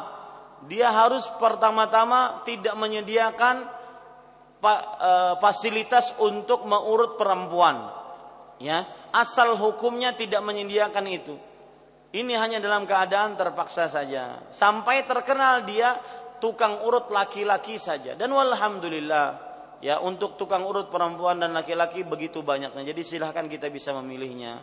Wallahu alam. Silahkan dari radio Gema Madinah. Naam. Ya, naam syukran jazakallah khairan barakallahu fik atas jawaban Ustaz. Kembali kami bacakan pertanyaan via SMS dari hamba Allah. Pertanyaannya, Ustadz bagaimana cara menasehati suami yang sering pakai celana dalam saja menuju kamar mandi sedang dia punya anak remaja perempuan Ustadz? Iya, Bismillah, Alhamdulillah, wassalatu wassalamu rasulillah. Maka sang suami ini dikenalkan tentang aurat, ya, dan juga dikenalkan tentang bahayanya eh, anak-anak perempuan yang sudah balik yang sudah mau mendekati eh, remaja atau mendekati kebalikan. Maka jangan mencontohkan yang buruk ya. Dikenalkan sang suami ini tentang amanah yang ada pada orang tua tentang anak-anaknya yaitu senantiasa menjaga anak tersebut dalam keadaan fitrahnya tidak tercampuri fitrahnya akibat contoh dari orang tua yang buruk demikian wallahu alam silahkan ibu-ibu yang hadir di sini Assalamualaikum warahmatullahi wabarakatuh. Waalaikumsalam warahmatullahi. Uh, barakallahu fiik. Wa fiikum barak. Uh, gini Ustadz mengenai yang ha saksi hakim tadi Ustadz perempuan gitu. Ini kalau misalkan seseorang bercadar gitu Ustadz kan kalau bikin SIM atau KTP itu kan atau paspor kita berfoto cadar kan harus dibuka gitu. Itu gimana itu Ustadz? Ya tidak mengapa. Keadaan darurat juga Bu. Keadaan terpaksa dan kondisikan kadang-kadang kalau seandainya yang memotonya adalah laki-laki maka dia minta untuk adakah yang memoto perempuan kalau seandainya saya boleh meminta minta dengan santun ya minta dengan santun dan insya Allah ada orang-orang uh, akan menghormati sebuah pilihan ini kan choice ya uh, hijab ataupun cadar is our choice cadar ini pilihan kita sebagaimana anda memilih uh, untuk telanjang di depan umum memakai celana lebih pendek daripada celana SD itu pilihan Anda. Kita hanya bisa menasehati dan begitu pula cadar pilihan kami. Maka tolong hormati pilihan kami. Ya.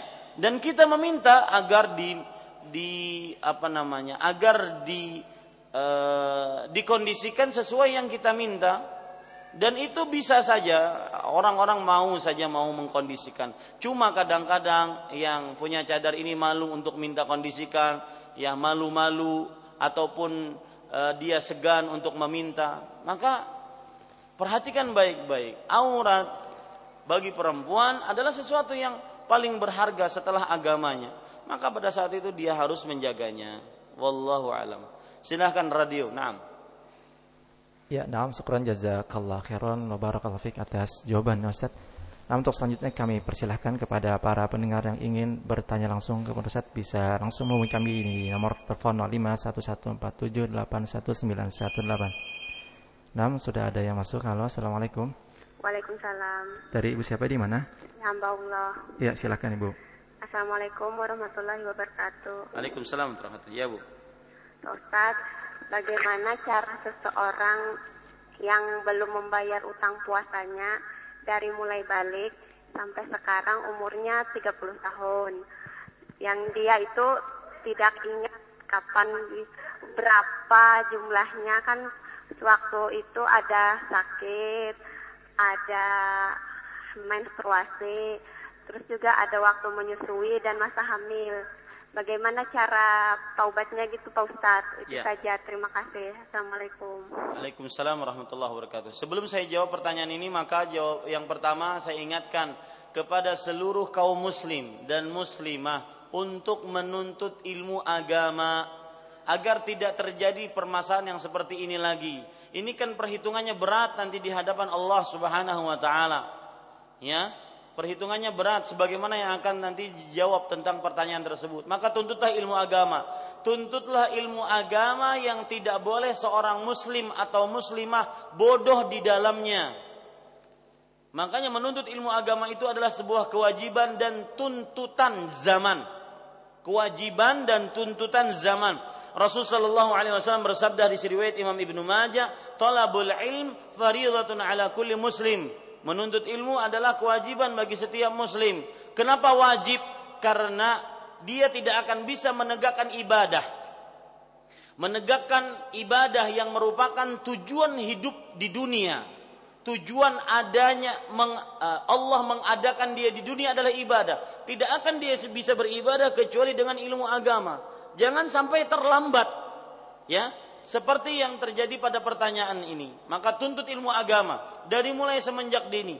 Ibu-ibu saudari-saudari muslimah yang Anda mempunyai anak-anak perempuan, lah anak-anak laki-laki, jangan ingin masuk surga sendirian. Ajak anak-anak Anda untuk menuntut ilmu agama. Tentunya di saat mereka di luar waktu sekolah ya, tuntut ilmu agama. Dan kalau perlu masukkan mereka kepada pendidikan-pendidikan eh, sekolah pendidikan yang atau balai pendidikan yang mengajarkan ilmu agama lebih banyak dibandingkan ilmu umum. Ini ibu-ibu saudari-saudari yang dimuliakan oleh Allah Subhanahu wa taala. Jadi jangan sampai kita membiarkan anak-anak kita ya tidak mengetahui tentang ilmu agama, tentang hukum sholat, hukum puasa, yang itu haram seorang muslim untuk bodoh di dalamnya. Adapun jawaban atas pertanyaan tadi, seorang wanita dari mulai balik sampai umur 30 tahun Eh, hutang-hutang uh, puasa tidak dibayar, maka bagaimana? Bayar sekarang. Bayar sekarang. Ya. Jadi misalkan dia balik umur 15 tahun, anggap dia balik umur 15 tahun, maka dia harus menghitung 15 tahun saya haid ketika bulan Ramadan berapa hari? Dari 15 tahun ini Misalkan setiap Ramadan atau setiap bulan saya haidnya tujuh hari. Dan Ramadan pun begitu tujuh hari. Berarti tujuh kali lima belas. Ini satu. Atau sakit. Dia sakit kemudian tidak berpuasa. Belum dia bayar. Maka ingat-ingat. Dari mulai dia balik sampai sekarang. Berapa kali dia sakit ketika Ramadan. Dan dia belum bayar hutang puasanya. Harus dibayar. Ataupun tatkala uh, safar, safar kemudian dia tidak berpuasa karena bepergian, maka dia hitung-hitung. Tatkala ber, bersafar kemudian dia tidak berpuasa berapa hari, maka dia bayar sekarang. Ini kalau seandainya hutang puasa. Adapun kalau seandainya hutang uh, uh, kalau seandainya dia meninggalkan puasa, lihat perhatikan, beda jawabannya. Saya katakan yang tadi hutang puasa. Artinya orang wanita haid, wanita sakit, wanita bersafar akhirnya tidak berpuasa. Maka berarti dia punya hutang puasa itu harus dibayar sesuai dengan ingatan dia berapa dia punya hutang. Adapun wanita yang sengaja tidak berpuasa padahal dia balir, dia berakal, dia muslimah, dia mampu dan dia sengaja tidak berpuasa sampai keluar waktunya maka pada saat itu tidak ada kodok atasnya yang ada hanya bertaubat karena dia sudah meninggalkan salah satu rukun Islam ditakutkan dia nanti keluar dari Islam, maka dia bertobat dengan sebenar-benar taubat. Itu caranya. Jadi ada dua macam ibu. Kalau seandainya yang ditinggalkan itu adalah benar-benar hutang puasa. Hutang puasa seperti apa? Haid tatkala bulan Ramadan. Ini dianggap hutang karena tidak bisa puasa. Sakit bersafar tatkala bulan Ramadan, lalu dia tidak berpuasa. Ini dianggap hutang. Maka dia harus bayar sebanyak itu. Adapun kalau dia meninggalkan dengan sengaja tanpa ada alasan yang dibenarkan oleh syariat, padahal dia muslimah, dia balighah, dia aqilah, dia mampu qadirah, dia muqimah, muslimah, wanita berakal, wanita balik, wanita yang mampu, wanita yang mukim, tetapi dia tidak berpuasa ini bukan hutang namanya. Ya, itu dosa besar, maka dia bertobat kepada Allah, tidak ada qadha atasnya. Karena para ulama menyatakan seperti yang dikatakan oleh Imam Ibnu Utsaimin rahimahullah. Para ulama mengatakan bahwa setiap ibadah yang ada batasan awal dan akhirnya, seperti Ramadan, ada batasan awal Ramadan, akhir Ramadan, maka tatkala di, ditinggalkan dengan sengaja, tanpa ada alasan yang dibenarkan oleh syariat. Padahal dia termasuk orang yang diwajibkan untuk berpuasa Ramadan, maka tidak ada kodok atasnya karena dia sudah melewatkan ibadah tersebut. Yang ada hanya dia bertobat kepada Allah Subhanahu wa taala. Begitu juga sholat. Sholat tidak ada kodok. Sholat dia tinggalkan dengan sengaja, padahal dia muslim, dia balik, dia berakal, dia mampu, dia mukim ya e, bukan wanita haid bukan wanita nifas maka dia meninggalkan dari mulai sekian tahun maka tidak ada kodok atasnya Adapun fatwa-fatwa sebagian ulama yaitu setiap habis sholat fardu dia bangun lagi untuk sholat lagi sebagai kodokan yang telah lalu. Ataupun dia bersedekah dan kalau bisa sedekahnya kepada ustadznya.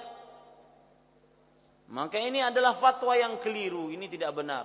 Tidak ada qadha bagi yang meninggalkan sholat dengan sengaja tanpa ada alasan yang dibenarkan oleh syariat dia tinggalkan kecuali taubat dengan sebenar-benar taubat. Wallahu a'lam. Naam. Silakan Ibu di sini. Bismillah.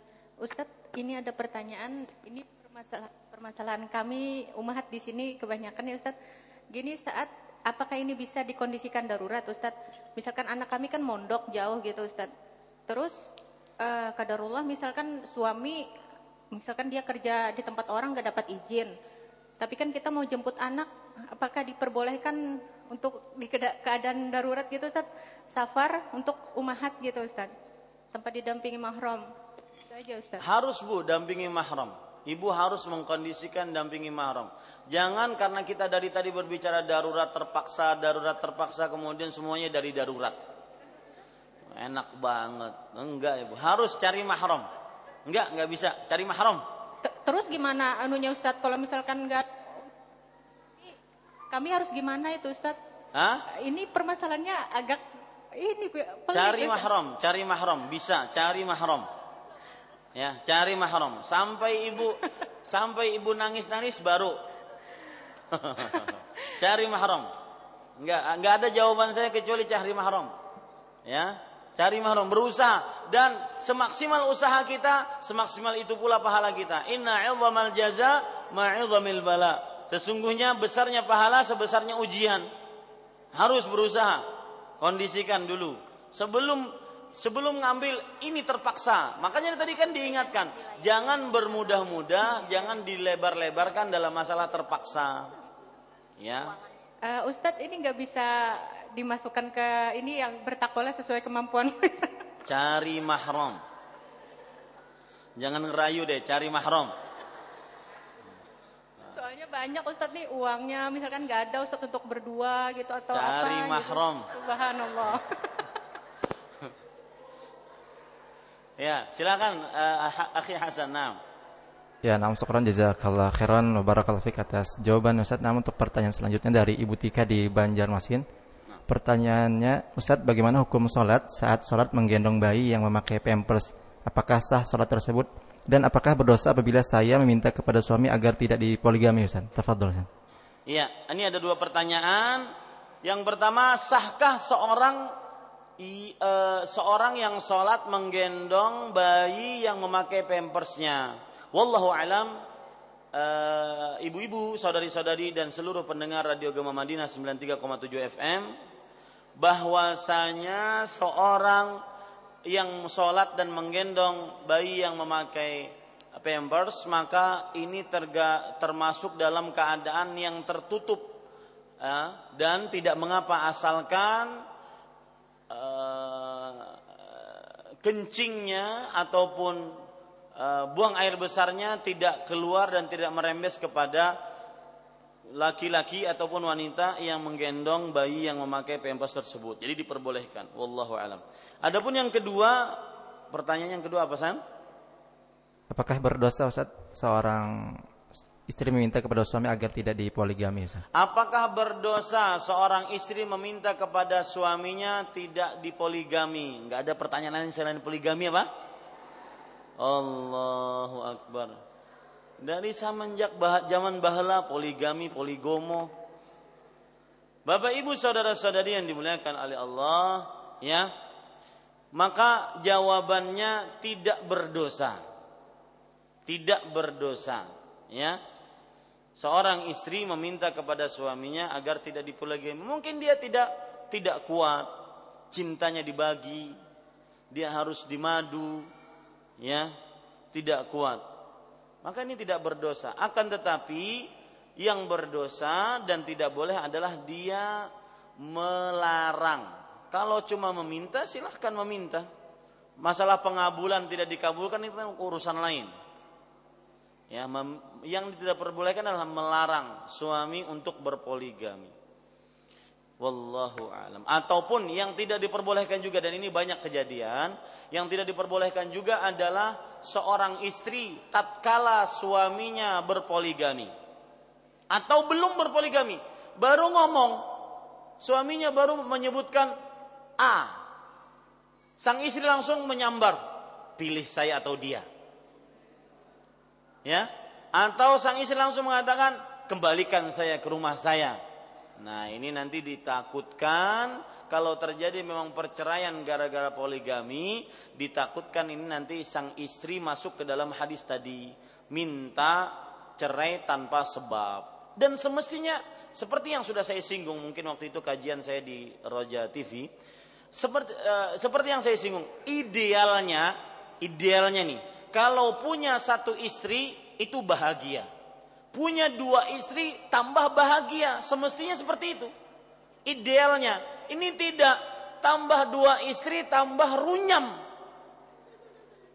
Maka ini tujuan uh, apa nama lias kuna ilaiha nggak tercapai agar dia tenang dengan istrinya nggak tercapai ya ini bapak ibu saudara saudari yang dimuliakan Allah ini tidak benar tidak benar.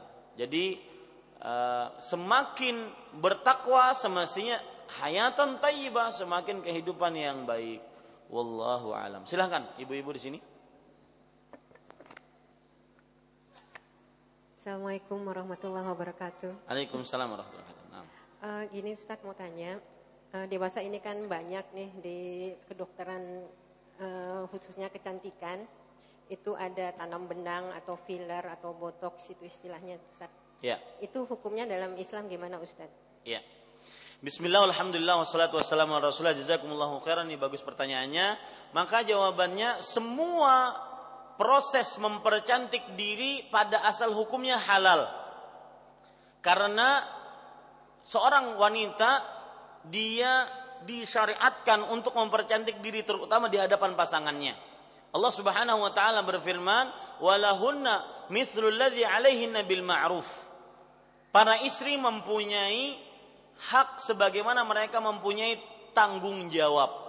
Abdullah bin Abbas radhiyallahu anhuma ketika menafsiri ayat ini beliau mengatakan, "Wallahi inni la uhibbu an atazayyana lil mar'ah kama uhibbu an tatazayyana li al mar'ah." Demi Allah aku sangat menyukai aku berhias di hadapan istri sebagaimana aku menyukai istriku berhias di hadapanku. Nah, ini menunjukkan bahwa mempercantik diri itu merupakan matlabun syar'i yaitu sesuatu yang diminta oleh syariat dari perempuan. Bahkan dalam hadis yang lain, Rasul Shallallahu Alaihi Wasallam bersabda, "Khairun nisa man idza nazarta ilaiha sarratka." Sebaik-baik wanita adalah istri yang apabila kamu melihatnya, kamu memandangnya, maka menggembirakanmu. Ya, maka saya sering berpesan kepada para wanita, ibu-ibu, jangan sampai pemandangan yang tidak nyaman dipandang oleh suami terlihat oleh suami. Misalkan rambut lagi aut-autan, ya, habis bangun tidur rambut lagi aut-autan, kemudian ilernya di mana-mana, ini jangan sampai terlihat oleh suami. Sama sekali jangan sampai terlihat. Ya. Nah, e, kalau sudah kita pahami bahwa mempercantik diri adalah sesuatu yang diminta oleh syariat oleh uh, atas seorang wanita karena untuk berdandan di hadapan istrinya, di hadapan suaminya, tetapi di dalam berdandan ada batasan-batasannya. Di antara batasan-batasannya yaitu tidak boleh merubah ciptaan Allah. Merubah ciptaan Allah. Seperti uh, dalil yang menunjukkan akan hal ini adalah hadis Abdullah bin Mas'ud radhiyallahu anhu. Rasul sallallahu alaihi wasallam bersabda, "La'anallahu al-washimat wal mustawshimat wan namisat wal mutanammisat wal mutafallijatu lil husni al mughayyirati li khalqillah." Allah melaknat wanita-wanita yang mentato dan wanita-wanita yang minta ditato wanita-wanita yang mengerik alisnya dan wanita-wanita yang minta dikerik alisnya. Dan ini termasuk uh, tambal sulam alis, ya. Kemudian wanita-wanita yang mengkerik-kerik, kemudian dicoret-coret. Ya, ini termasuk di dalamnya. Dan wanita-wanita yang merenggangkan giginya sehingga untuk kecantikan dan seluruh wanita-wanita yang merubah merubah lihat ya merubah ciptaan Allah. Maka itu batasannya ibu. Apa pun silahkan kerjakan asal jangan sampai merubah ciptaan Allah Subhanahu wa taala.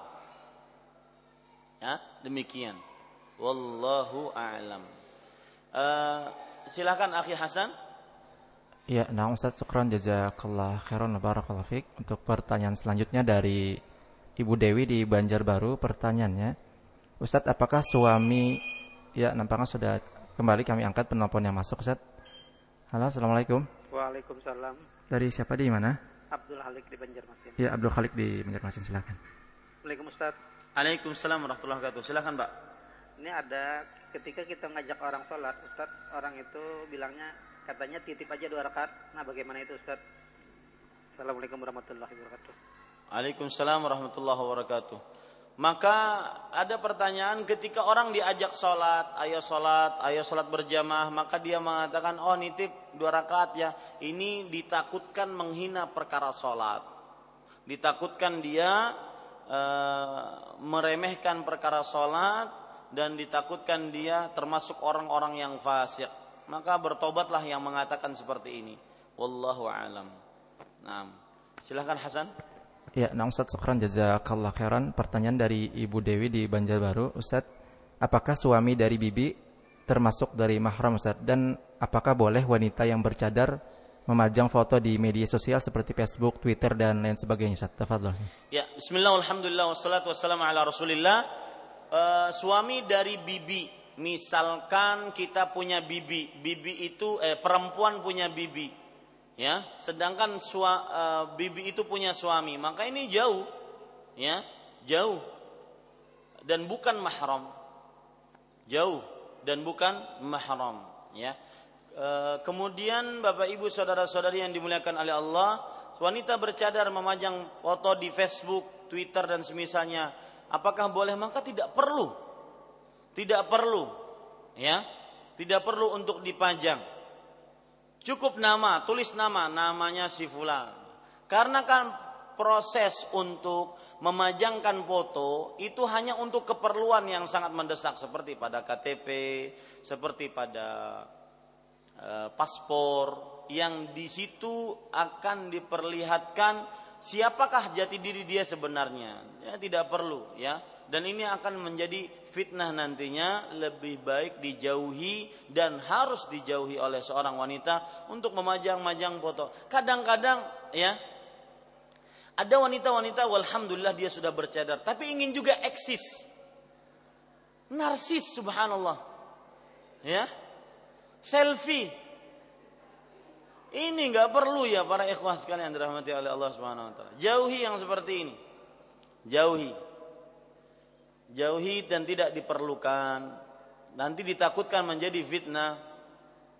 Dan juga Bapak Ibu saudara-saudari yang dimuliakan oleh Allah termasuk kekeliruan bagi para perempuan pengguna jasa media sosial. Di profil picture-nya dia memajang foto laki-laki selain suaminya.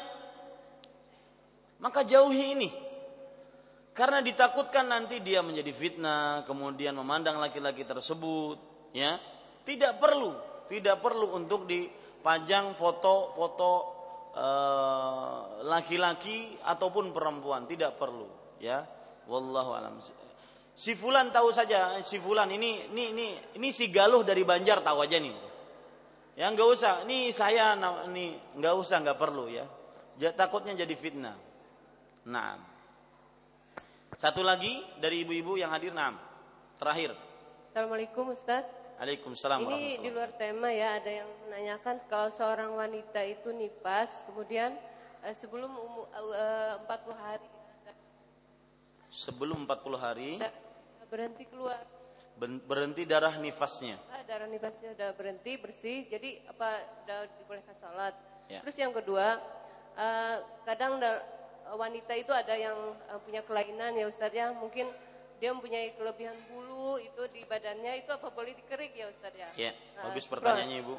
Ya, jazakumullah khair atas pertanyaannya, bagus pertanyaannya. Maka jawabannya yang pertama eh, masalah nifas dan juga termasuk di dalamnya haid itu ukurannya darah adanya darah atau tidak adanya.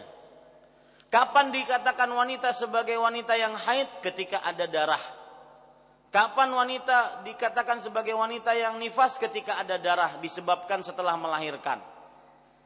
Ah, adapun pembatasan para ulama 40 ya. Uh, itu adalah batasan maksimal dan itu pendapat jumhur 40 karena kebanyakan perempuan le, nifasnya tidak lebih dari 40. Kalaupun nantinya nifasnya kelu, tidak keluar lagi sebelum 40, maka pada saat itu berarti nifasnya selesai karena darahnya sudah tidak ada lagi dan pada saat itu dia boleh sholat. Yang jadi permasalahan kadang-kadang ibu-ibu, baik ini juga dalam masalah haid. Misalkan kita katakan mengambil pendapat jumhur yaitu 40 hari. Ternyata baru 25 hari atau 30 hari berhenti nifasnya. Berhenti nifasnya. Maksud saya berhenti darah haidnya. Maka akhirnya dia sholat eh ternyata di hari yang ke-35 keluar lagi ini bagaimana? Maka jawabannya kalau Anda berpendapat bahwa nifas batasan maksimalnya 40 maka pada saat itu berarti itu masih dinamakan har, uh, masih dinamakan darah nifas karena keluar masih pada batasan 40 tapi kalau Anda berpendapat bahwa nifas batasannya adalah darah keluar, tidak ada batasan banyak eh, banyak, tidak ada batasan sedikit, maka pada saat itu dilihat apakah ketika keluar di hari yang ke-35 itu bertepatan dengan kebiasaan haid sebelum hamil? Kalau kebiasaan haid sebelum hamil, maka berarti dia haid. Kalau tidak kebiasaan haid, maka berarti itu darah istihadah. Kalau di hari yang ke-30 tadi darah haidnya, eh, darah nifasnya benar-benar berhenti sampai keluar lendir putih misalkan. Sebagaimana dalam hadis Aisyah radhiyallahu anha bahwa la tas la ta'jalin hatta tarayinnal qissatal bayda. Jangan kalian wahai wanita haid termasuk di dalamnya wanita nifas terlalu tergesa-gesa sampai kalian melihat lendir putih. Jangan kalian terlalu tergesa-gesa maksudnya kalian memfonis kalian sudah selesai haidnya sampai melihat lendir putih. Begitu juga dalam masalah nifas. Karena nifas dan haid itu sinonim, artinya dia sejenis. Nah, jadi kalau seandainya terlihat darah setelah uh, setelah melihat lendir putih, misalkan di hari ke-35, maka itu dinamakan darah istihadah. Kecuali pas bertepatan itu kebiasaan haid sebelum hamil, maka itu disebut dengan darah haid. Kalau tidak bisa dilihat dari kebiasaan, maka dilihat dari darahnya. Apakah warnanya uh, hitam, kental, kemudian uh, baunya menyengat atau tidak, baik darah haid ataupun darah nifas.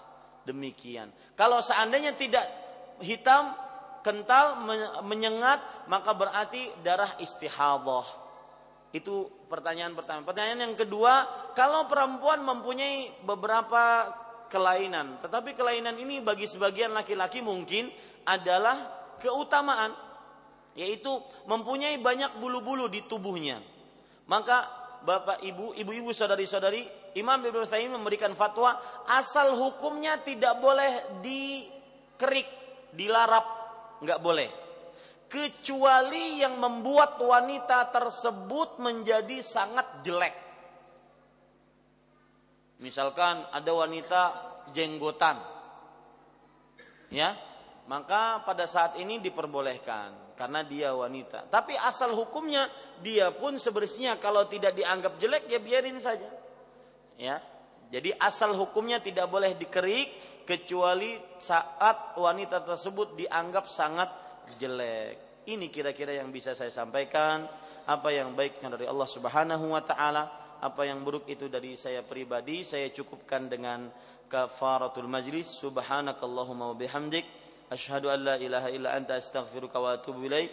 Wa sallallahu nabiyana Muhammad. Walhamdulillahi rabbil alamin. Wassalamu alaikum warahmatullahi wabarakatuh.